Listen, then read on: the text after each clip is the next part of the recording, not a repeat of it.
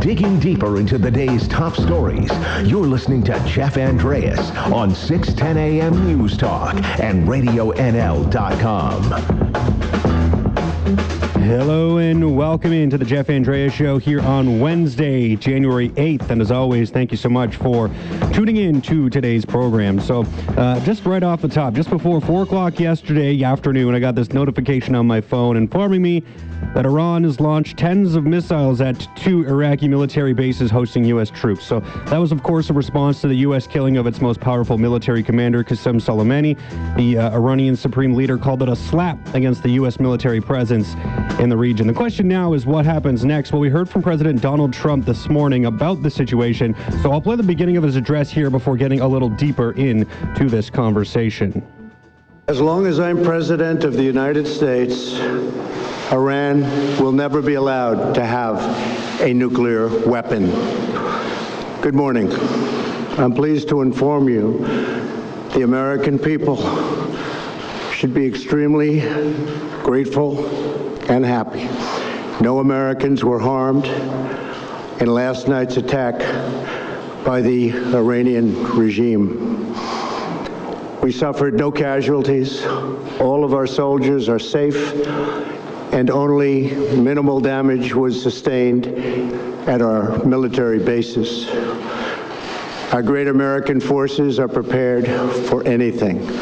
Iran appears to be standing down which is a good thing for all parties concerned and a very good thing for the world. Yeah, so there's uh, the beginning of President Trump's speech. He had about uh, a 10 minute address, a little bit less than that. So that was about the first minute there. And I think uh, for me personally, that was um, maybe some more calming uh, comments than I, I, might have anticipated, especially from uh, the president uh, and who he is right now. But I thought I'd bring on a political scientist from the University of Victoria to get a quick reaction here now. So I'm joined on the line by Janni Aragon. Janni, thanks for coming back on the show here. Jeff, thanks for having me, and I really appreciate it. Yeah, it's so, been quite the topsy turvy uh, couple of weeks looking at this. Well, I, I, guess the last week, really. Yeah, and then these last, you know, 24 hours have really sort of ramped things up in terms of their, uh, uh, you know, just just the ability for me to, to be glued into the situation as much as I have. Like, obviously, it's been a it's been a whirlwind, like you said, week, but uh, in these last 24 hours have really kind of um, brought it to a head here. So um, uh, maybe just first and foremost, I'll just get you to kind of speak to how you've been following the situation. I mean, like you said, in the last week, it's been quite a quite a story to to be paying attention to. And and what was uh, sort of your thoughts here last night? I assume, just like uh, me, you were probably glued to your TV or glued to your Twitter feed or whatever uh, way you're getting your news from, just uh, watching the situation unfold and trying to figure out kind of what was going to happen next. Yeah, I was watching this situation unfold like so many, regardless of their partisanship or even citizenship status. It was I was really sad to see the um, flight that uh, you know where we lost so many um, Canadians and others um, in the Ukraine. That was just terrible, and hopefully it was truly just some sort of accident. I, you know, have really mixed feelings about all of this because part of me is thinking we were on the road to something like this happening when um, Trump pulled out of the Joint Comprehensive Plan of Action, you know, the non nuclear proliferation agreement that the previous president had signed in 2015. And so in 2018, Trump pulled out of it and said, you know, it wasn't working in his particular opinion, even um, though former Pentagon officials commented that it was working. Uh, we've had a tumultuous relationship between um, the United States and Iran for um, many, many decades, if not longer than that. And so by Trump pulling out of that particular agreement, it um, really set up this particular situation or something similar um, to happen. And so it's unfortunate to see the way in which this has unfolded. I do think it all could have been prevented had he um, not pulled out of the 2015 agreement. But when he was running for president, he said that he didn't support it. Um, so it was just a matter of you know, time for him once he became the president for him to move forward with some of the issues that he discussed while he was running for um, election. Now, in particular, if we want to talk about his um, statement. Um, it was really interesting last night for him to say all is well. I know a lot of people had issues about that particular phrase on Twitter, given that we didn't know the exact numbers of fatalities and casualties um, of you know U.S. troops or others for that matter. Mm-hmm. Uh, you, know, you know, because that also affects the oh emotional intelligence or empathy quotient for others who look to the United States. Uh, and I noticed that later um, this morning, or I suppose earlier this morning, Trump tweeted an image of the American flag, and in Iran, we saw someone tweet, or many tweet mm-hmm. as well, leaders and others, the Iranian flag. So this is unfolding in very interesting and frankly problematic ways. So, I mean, what do you think? I guess, given what Trump had to say today, um, you know, he says he's going to be immediately imposing economic sanctions on Iran. Not really a surprise there, um, but it sounds like, in terms of immediate, uh, you know, violent conflict, that that might be on hold at least for the time being. Um, at least that's how I'm interpreting it. Of course, you can never really be for sure when we're talking about um, you know Donald Trump, but uh, at least during this this point in time, it sounds like there will be uh, some level of of peace. I guess that's not really the right word, but you know what I'm trying to say. Um, so, I mean, what do you think kind of is the next uh, next step here? I mean, is it just sort of a, a, wait and see if anyone does sort of have this more uh, another counter reaction to, to what's taken place? Well, I think one of the first things that he has likely done or will do today is confer with congressional leadership. Um, because, make no mistake, many um, came forward last night and said that they had not been informed um, previously. And so this is the tricky part because there are checks and balances in the Constitution. You know, Congress mm-hmm. from 1973 um, onward with the War um, Powers Resolution um, re took some pulled some power back from the executive branch because Congress is the one that can declare war. But the check from the executive branch is that the president is the commander in chief. Now, what Trump did was not illegal, was not treasonous. What needs to happen is the conferral with Congress. And the big thing about the War Powers Resolution, you know, will we have troops on the ground for um, more than 30, 60 days, that sort of thing.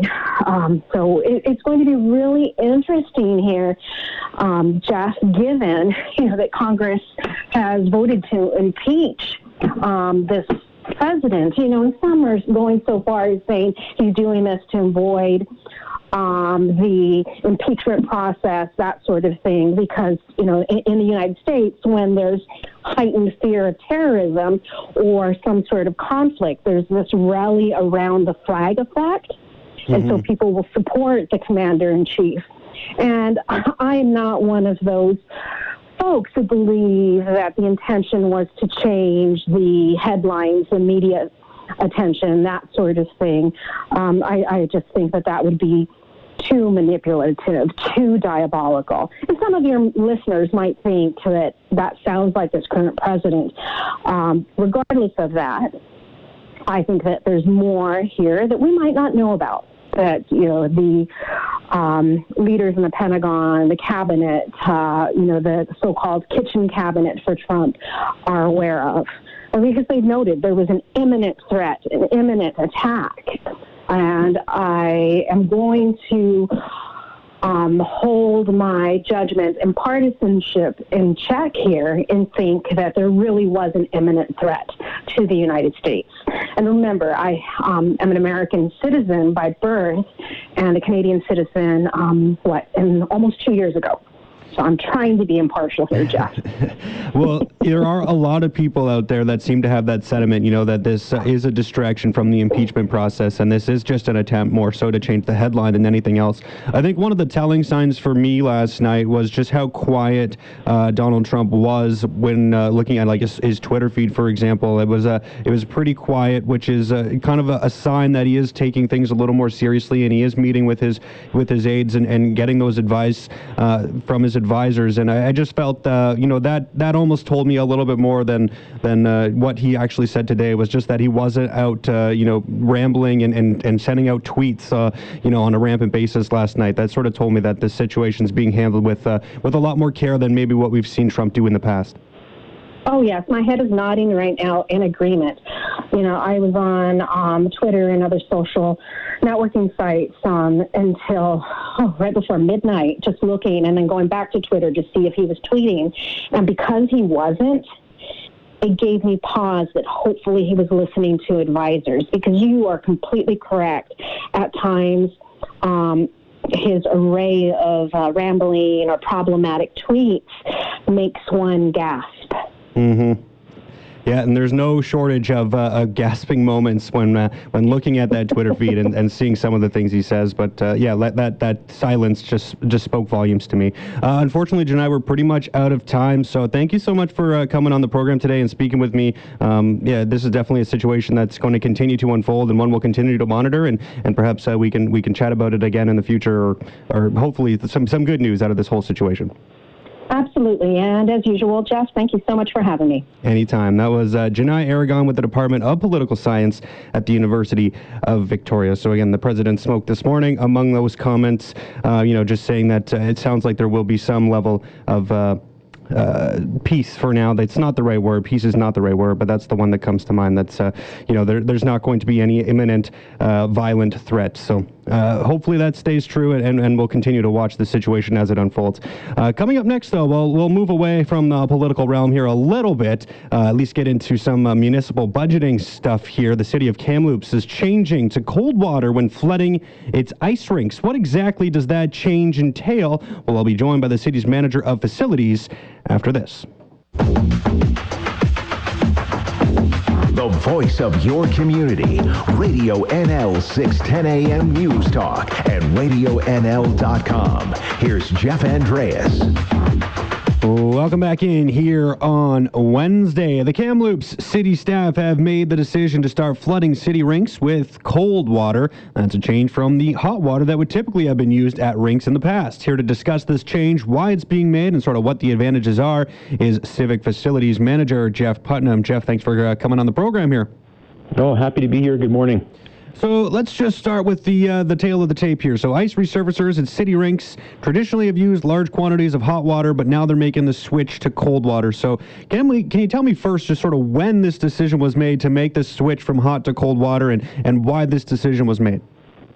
Yeah, I sure can, and I'm really proud to say that this was uh, kind of a grassroots uh, movement from our staff. Um, and a few years ago, uh, we've become a lot more focused on being an environmental leader and kind of reducing our carbon footprint wherever we can because most recreation facilities and ice rinks and pools are can be very energy intensive. So uh, what we did is we started asking questions and um, looked at opportunities to perhaps reduce the temperature of the hot water that we put in. So every time, just so your listeners know that uh, typical Zamboni has uh, gets filled with hot water or had uh, traditionally been filled with uh, hot water uh, when uh, we do the typical ice flood. So what, what, the Zamboni does is scrapes off just the the, the uh, loose snow on the surface and adds a thin layer of water, kind of smooths it out, and away we go.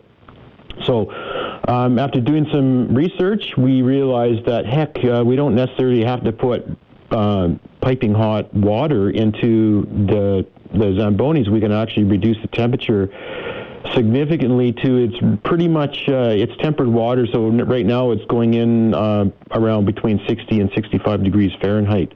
Um, and typically the ice surface is around 23 degrees Fahrenheit, which is about minus 4 Celsius.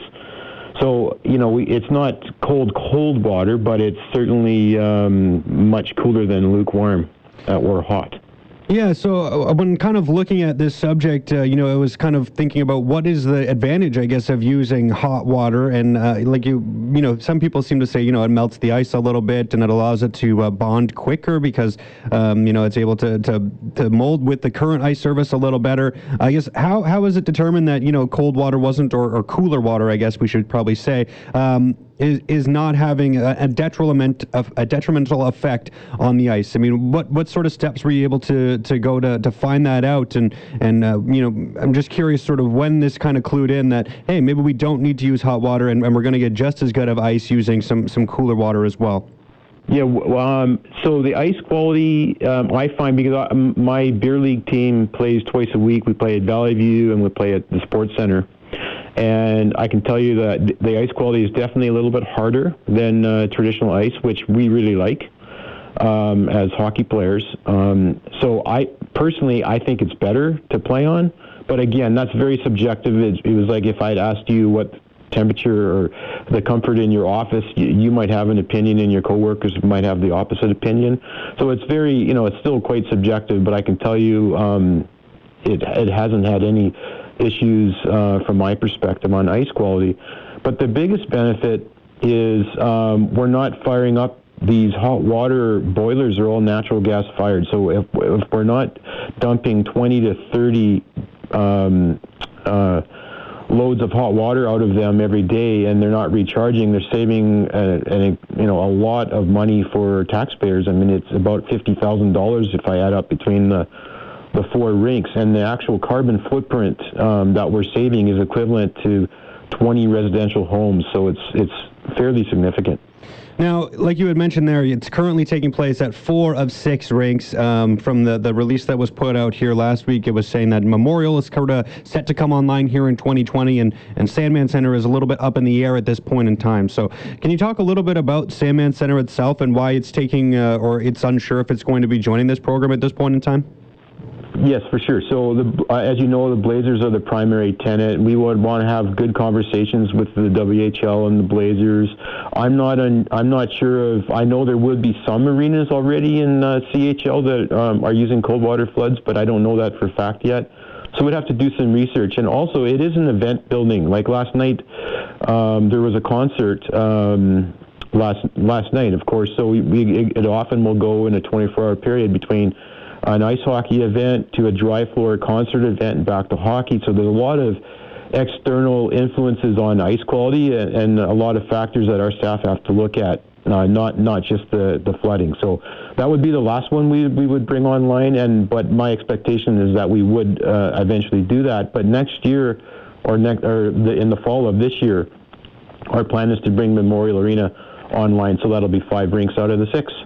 Yeah, and just doing some quick math here. So it's, uh, like you said, about $50,000 in savings. $48,900 was the cost that was given on those four rinks. So that's about 12000 a rink. So I guess every time you switch over, it's about a $12,000 savings. Yep, that's correct, and uh, that's you know that's quite significant because um, taxpayers do subsidize ice rink operations. That are it's uh, between uh, 40 and 50 percent level right now. So any dollar we could save uh, off the bottom line is certainly good news for uh, the taxpayers in Kamloops. Perfect, Jeff. Well, uh, unfortunately, I, I, did have some other stuff on my agenda here to speak to you with, but we are out of time. I just uh, was too interested in what's going on with our ice rinks here in town. So thanks so much for joining me. Maybe I'll give you a call later to follow up. Okay, Jeff, thanks a lot. Right on. That was the city's civic facilities manager, Jeff Putnam, talking about how the city is making that switch, like we had mentioned, from uh, flooding city ice rinks with hot water, and it's now making the switch to cold water. And uh, Memorial Arena coming online, making five out of six uh, ice rinks in the city, doing so uh, come the fall here. Coming up next, many condo owners and townhouse owners in BC are feeling the effects of increased insurance rates for strata buildings. I'll be talking about that after this.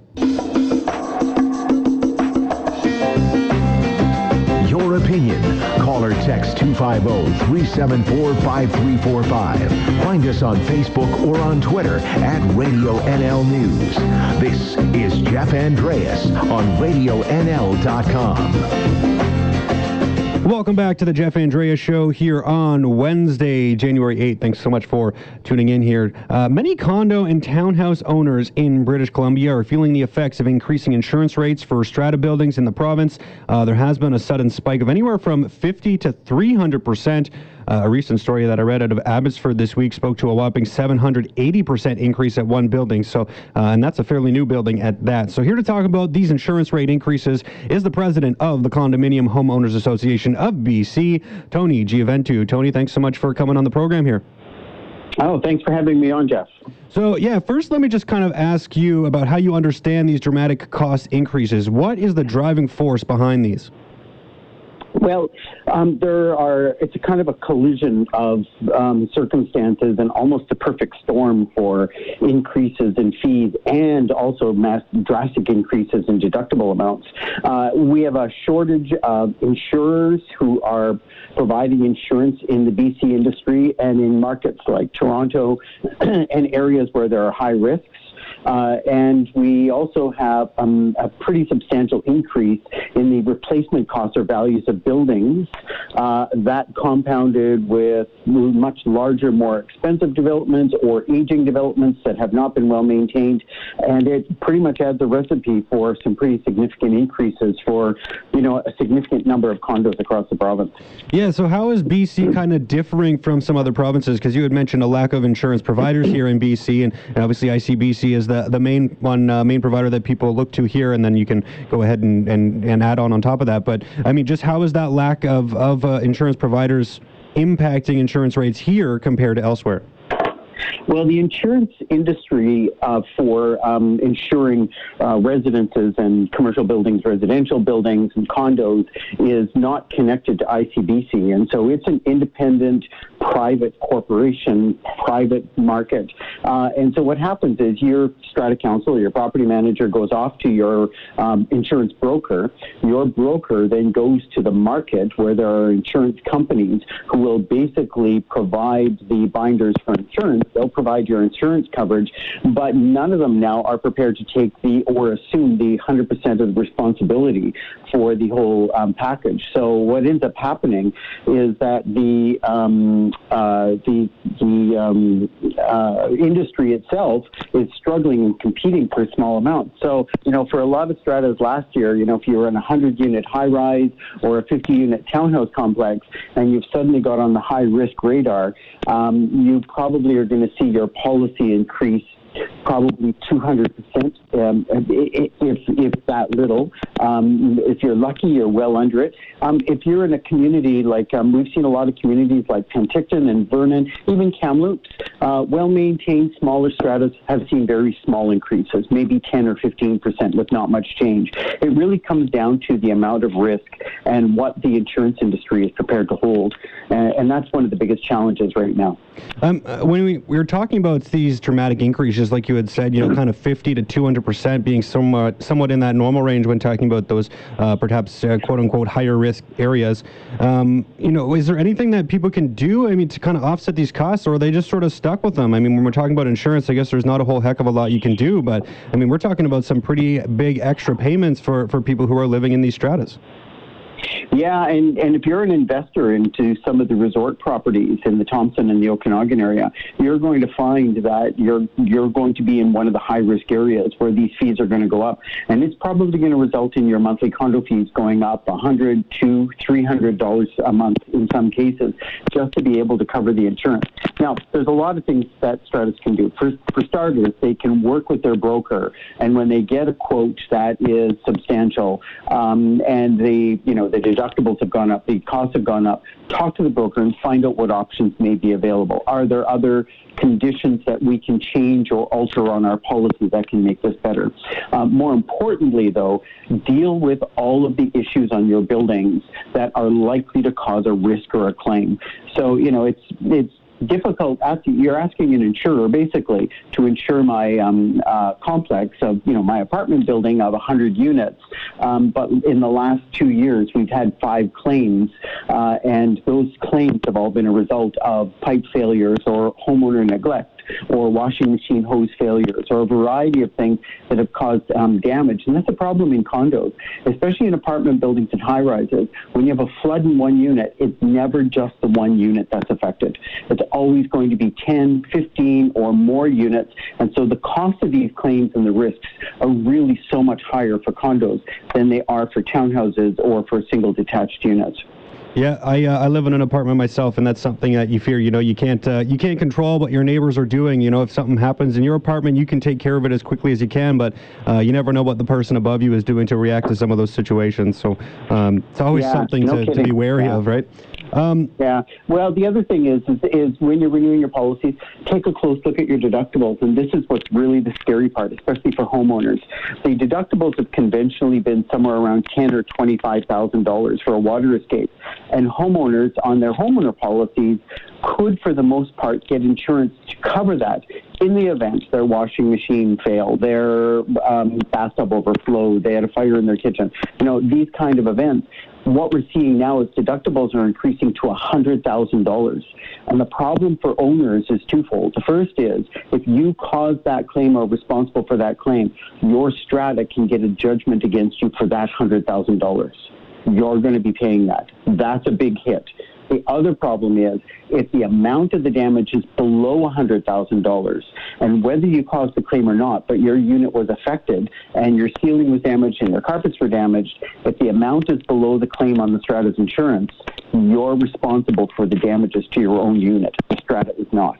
So it's only when a, a strata insurance claim is affected that that claim covers the original building asset. So it's these are quirky little things in the legislation that homeowners really need to pay attention to. Yeah, definitely something that people should be aware of. I don't know if every homeowner or every uh, condo owner would, would think about some of those um, those impacts that, that you're talking about there. So definitely something for people to pay attention to. That's why I think this was an important story to bring up. And when talking about those premiums, I mean, have you been receiving a lot of calls, um, you know, throughout the province just of, of these dramatic increases? Like, I'm just curious what some of the extremes that you have seen. We've talked about, you know, 50 to 200 percent being some of the normal rates that have, uh, you know, increased rates that you've seen when talking about uh, those in more high risk areas, quote unquote. Um, you know, have you seen uh, some that are, are way and above that? 500% is the highest we've seen, and that includes a $500,000 deductible. And that's for a property in the Okanagan who has had an excessive number of claims in the past five years.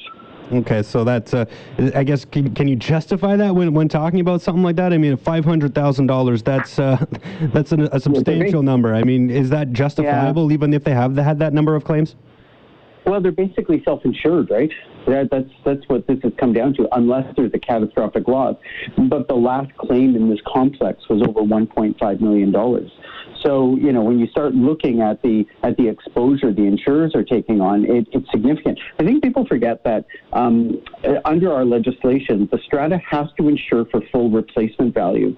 So if you're in a yeah, an apartment building or a high-rise building, and the replacement value is for constru- reconstruction is 155 million dollars, your insurer is basically assuming the liability that in event of a fire or an earthquake or a catastrophic loss, that they're going to write a check for 155 million dollars, and that's and so you know then you base that upon you step back and say okay our insurance this year is and then you start to come up with some relationship of the value versus the risk. And I think what's happened is, is that insurers have been exposed to some pretty high claims in British Columbia. And, and there are silly things that people are still allowing. We're still allowing gas barbecues on a apartment and condo buildings that are wood frame buildings. We have at least one or two major fires a year in BC where, where they're caused by gas barbecues on balconies you know, it's it's time to kind of wake up and say, wait a minute, you guys, there, there's some certain things here we just simply can't do anymore because of the cost, the risk, and, and not to mention the risk to everybody else in the building. Yeah, well, hopefully there's some uh, condo owners and some uh, uh, Strata board members, I guess, that will be listening to this, and maybe they can make some changes to their uh, to their rules of their other building, and, and hopefully they can lower some rates that way. But uh, I think this is an important topic to bring forward because it is something that uh, many people are dealing with, and, and some people are, are dealing with that probably are unable to actually pay for these increased fees. So definitely something worth talking about. Thanks so much for coming on the show, Tony. Really appreciate your time. It's a pleasure. Talk to you again soon. Bye for now. Bye bye. That was uh, Tony Gioventu, the president of the Condominium Homeowners Association of British Columbia. Uh, coming up after the break, I'm going to be joined by the host of NL Newsday, Mr. Brett Manier, as we talk more about the situation between the U.S. and Iran and what may be coming next. So stay tuned. You're listening to Jeff Andreas on Radio NL 610 AM News Talk and RadioNL.com.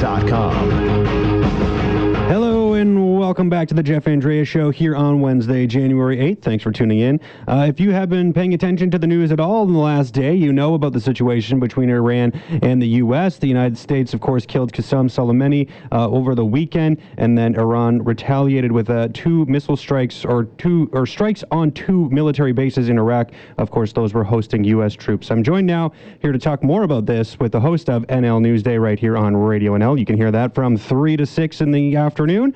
It's Brett Manier. Brett, thanks for uh, coming on here. Hey, thanks, man. This is this is uh, weird being on the other side. Yeah, well, when's the last time you were on the air in the morning? It's probably been a long time, eh? It's been a while. Yeah, so I thought I'd uh, throw you off your game a little bit here today and bring you in. so you were live on air yesterday when this happened because I got my uh, notification on my phone probably you know just before four o'clock. Yeah. Um, and and then we had it on uh, the four o'clock news. There, some breaking news that this was indeed happening. So just I'm just curious, what was your initial reaction when you when you saw that this was playing out? Um, you know, I, I had a little bit of fear when I first just saw the, the headline immediately come across my uh, my radar. Well, okay, so when I was uh, sitting at the uh, controls doing a news day, I've got, uh, well, as you, as you know, but for the listener, you know, you've got a screen with the news wires open right in front of you. The Associated Press uh, ran a bulletin first that Iranian state television was showing images of uh, missiles leaving, and there was. Uh, you know, missiles being fired up into the night sky and all this, and these images were running apparently on Iranian state television just on repeat. Um, and uh, it, I was obviously alarmed right away. Um, but uh, I have to say that uh, it's not uncommon for Iranian state television to run uh, propaganda in the past. Right. They, you know, they've shown images of uh, missile tests that never really happened, or they've portrayed missile tests that were unsuccessful as successful through doctored images and that kind of thing. So originally, when it was just Iranian state television uh, showing that same image over and over again, I was like, okay, th- this is obviously worrying, but there's no confirmation of incoming fire uh, from from the Pentagon or any sources in Iraq or uh, nothing from any coalition uh, governments or anything like that. Um, but it didn't take long. It was like maybe within 10 minutes, and the Pentagon confirmed that there was an attack. Uh, uh it was either underway or uh, just wrapping up.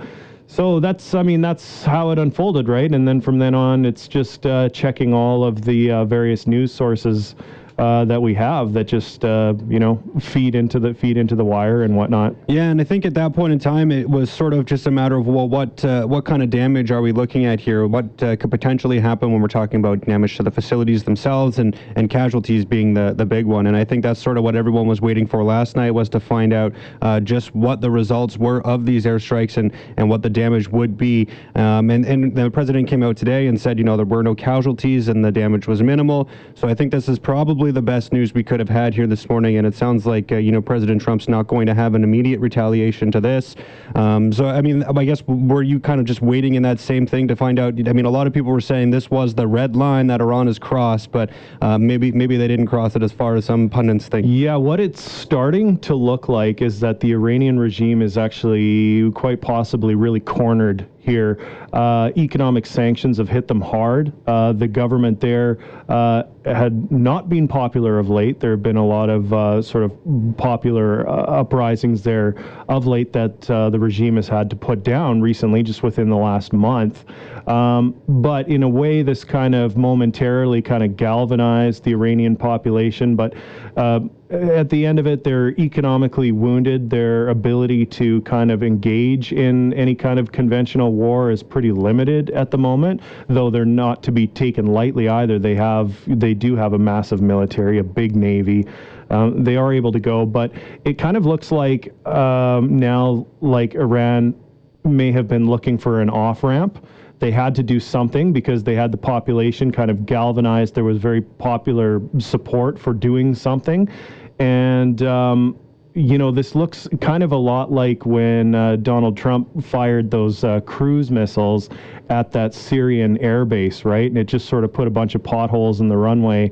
And then the next day, everything was over. It's starting to look like that was kind of a thing. This obviously had the potential for uh, for for casualties, but when you're shooting at air bases, they've got all kinds of early warning radar yeah. and all this. They would have they would have seen it coming. And there's some speculation out there that who knows, maybe there was even some back channeling from the Iranian government to let uh, to to kind of let word get out that there were going to be missiles incoming. Yeah, well, when we're talking about a base like that too, I'm sure the U.S. would have some form of intelligence that would uh, be able to warn them of, of some sort of imminent strike like that. Um, so I, I think that definitely had a result in the fact that there were no casualties. But like uh, like Trump said earlier today, that the, the damage to these bases um, was minimal. Uh, curious to know as well, because I know you're obviously on Twitter quite a bit, and we're probably following some of the social media responses to this attack. And Trump uh, was surprisingly quiet on the issue. And one of the things that said to me was, uh, well, he's actually taking this situation, you know, incredibly seriously. Um, he's talking to his advisors. He's actually listening to advice, and he's, you know, huddling up with those that are close to him, and wasn't going to make any sort of rash decision because that's typically what you see, right? When something happens, Trump's on Twitter reacting right away. But the fact that he was a little bit mum spoke to me, uh, spoke to me a little bit. Uh, There were stories last night that started to uh, come out during uh, the show that um, that the White House was considering Trump doing a uh, address to the nation last night, and then they scrubbed it. Now uh, the White House press secretary is is saying that you know this was this was fake news, that was never a possibility, but this was multiple media outlets reporting it. There was something going on. Uh, I imagine it probably was quite chaotic, and that that was probably on the table. But at the end of the day, I think they wanted to wait for all the, to see casualty figures and that kind of thing. I mean, we can't, we, we won't know. No. Um, but um, but uh, I, I think that um, sort of reading between the lines, they wanted to wisely wait for more info before just sort of uh, uh, shooting off. One thing I wanted to s- sort of squeeze in. Jeff, is that uh, I, you know, I think that while Iran was maybe looking for an off ramp here, and this may have been it, um, it's probably it, it's hard for me to believe that this will be all there is. I think that this is probably going to be the most flashy thing, but I think whatever they do next is probably going to be some of that more in the shadows mm-hmm. Type uh, type work that uh, they might engage in using Quds Force through through proxies again. So uh, we you know we don't we don't know what's what's going to happen, but it looks like the situation is beginning to de-escalate. But uh, who knows what a new, another news cycle brings? Yeah, it looks like that's the situation, but Yeah. uh, we will see as it Yeah. unfolds. And uh, yeah, like you had said, I I don't. This is clearly not the end of the story. I mean, it's not over just because this happened. It's uh, it's something that we're going to continue to monitor, and, and we probably won't see all of what's going to happen. This, like you said, was sort of the flashiest bit that could have happened, and so that's why it's being um, you know shown as uh, on, on all the news wires and things as much as it has. It draws your attention, and uh, the headlines certainly spark uh, you know some some thoughts in people's brains. But uh, you know these these less uh, exciting developments won't uh, won't make the headlines the same way. Yeah. Uh, well, Brett, uh, that's pretty much wrapping up our time. You're going to be on here again uh, in about five hours' time. So Five hours to bring her all together. yeah, so you got some time to, to figure out what's coming up on the show. I'm sure this will be uh, on there in some capacity, and uh, we'll look forward to seeing what comes up there. So thanks so much for coming on, Brett. Appreciate your time. Thanks and, for having me. We'll uh, we'll listen to you here again uh, from three to six. Brett Manier, host of NL Newsday, right here on Radio NL. Well, that pretty much wraps things up here today. I want to thank all my guests for uh, coming on here today. Uh, Jeff Putnam was on earlier talking about uh, hot versus cold flooding of ice services, so that was an interesting chat as well. Uh, Tony Gioventu with the uh, Condo Association of BC talking about those uh, increasing insurance premiums that a lot of condo owners are dealing with. And I had political scientists with University of Victoria, Janni Aragon, on as well to kick things off to talk more about the situation in Iran. And uh, yeah, so good conversations throughout the whole show. You can check out the podcast on radionl.com slash podcast or find it on Spotify, Google Play, uh, wherever you look for your podcast. Feel free to look up the Jeff Andreas Show. So like I said, that wraps things up for me here today. I want to thank all my guests for joining me and a big thank you to all of you for listening. And remember, whether you join me for a short while or a long while, just know I enjoyed our time while it lasted. I'll be back here tomorrow at 9.